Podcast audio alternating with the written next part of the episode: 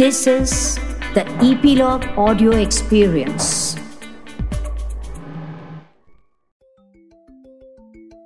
चुलबुली tales के नन्हे दोस्तों, पंद्रह अगस्त को हमारा पिछहत्तरवां स्वतंत्रता दिवस है, पचहत्तरवां इंडिपेंडेंस डे। क्या आप जानते हैं ये आज़ादी हमें मिली थी वीर सावरकर, चंद्रशेखर आजाद, सुभाष चंद्र बोस, भगत सिंह जैसे कई महान क्रांतिकारियों के कारण। चुलबुली टेल्स के खजाने की आज की कहानी है कैप्टन अनुज नैयर की कहानी।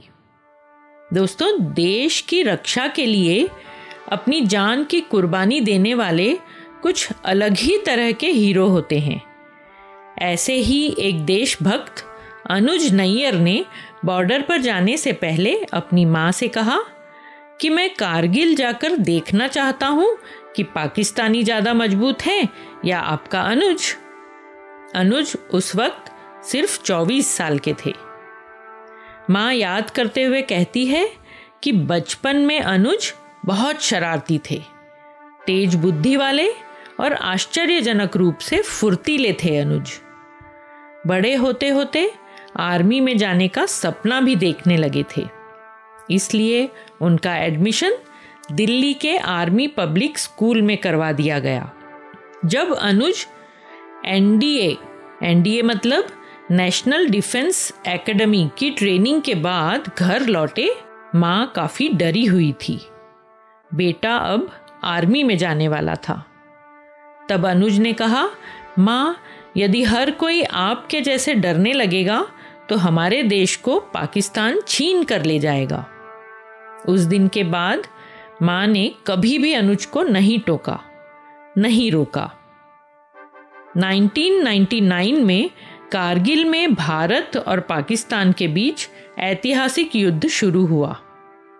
अनुज की रेजिमेंट को टारगेट दिया गया था कारगिल क्षेत्र में point four eight seven five को आज़ाद कराने का। यह पॉइंट हिमालयन रेंज में लाइन ऑफ कंट्रोल के पास एकदम सीधी चढ़ाई के ऊपर था, जिसे दुश्मनों ने पूरी तरह से कब्जे में कर रखा था, जिसे बिना एयरफोर्स की सहायता के जीतना ही मुश्किल था। अनुज ने एयर सपोर्ट का इंतजार किए बिना ही इस पॉइंट को हासिल करने का फैसला कर लिया। दुश्मन की बंदूकें, मशीन गन आग बरसा रही थी। इसकी परवाह न करते हुए अनुज और उनके साथ और जवान साथियों ने रॉकेट लॉन्चर और ग्रेनेड से दुश्मन के तीन बंकर तबाह कर दिए। अनुज ने नौ पाकिस्तानी सैनिकों को ख़त्म कर दिया। अंतिम बंकर को नष्ट करने के लिए अनुज और उनके साथी आगे बढ़ ही रहे थे, तभी दुश्मन का एक ग्रेनेड सीधे आकर अनुज को लगा। पर अनुज हार नहीं मानने वाले थे। इतनी बुरी तरह से जख्मी होने के बावजूद अपनी टीम को लेकर वे आगे बढ़ते रहे और आखिरी बंकर को खाली करवा ही लिया। और उसके बाद सिर्फ चौबीस साल की उम्र में भारत माँ का यह सपूत शहीद हो गया। युद्ध के दौरान ही अपने पिता से फ़ोन पर बात करते वक्त पिता ने कहा था, बेटा, किसी भी हाल में दुश्मन को अपनी पीठ मत दिखाना। और देखो दोस्तों, देशभक्त बेटे ने कैसे अपने पिता की बात की इज्जत रखी। ऐसी थी उनकी और उनके जैसे हजारों जवानों की देशभक्ति। बाद में कैप्टन अनुज नैयर को मरणोपरांत महावीर चक्र से सम्मानित किया गया। भारत माता की स्वतंत्रता की रक्षा करते हुए खुद को मिटा देने की हिम्मत रखने वाले ऐसे ही वीर जवानों के कारण आज हम सब अपने अपने घरों में सुरक्षित हैं। इसी जज्बे को नमन करते हुए कवि प्रदीप ने कितनी खूबसूरती से यह अमर गीत लिख दिया है।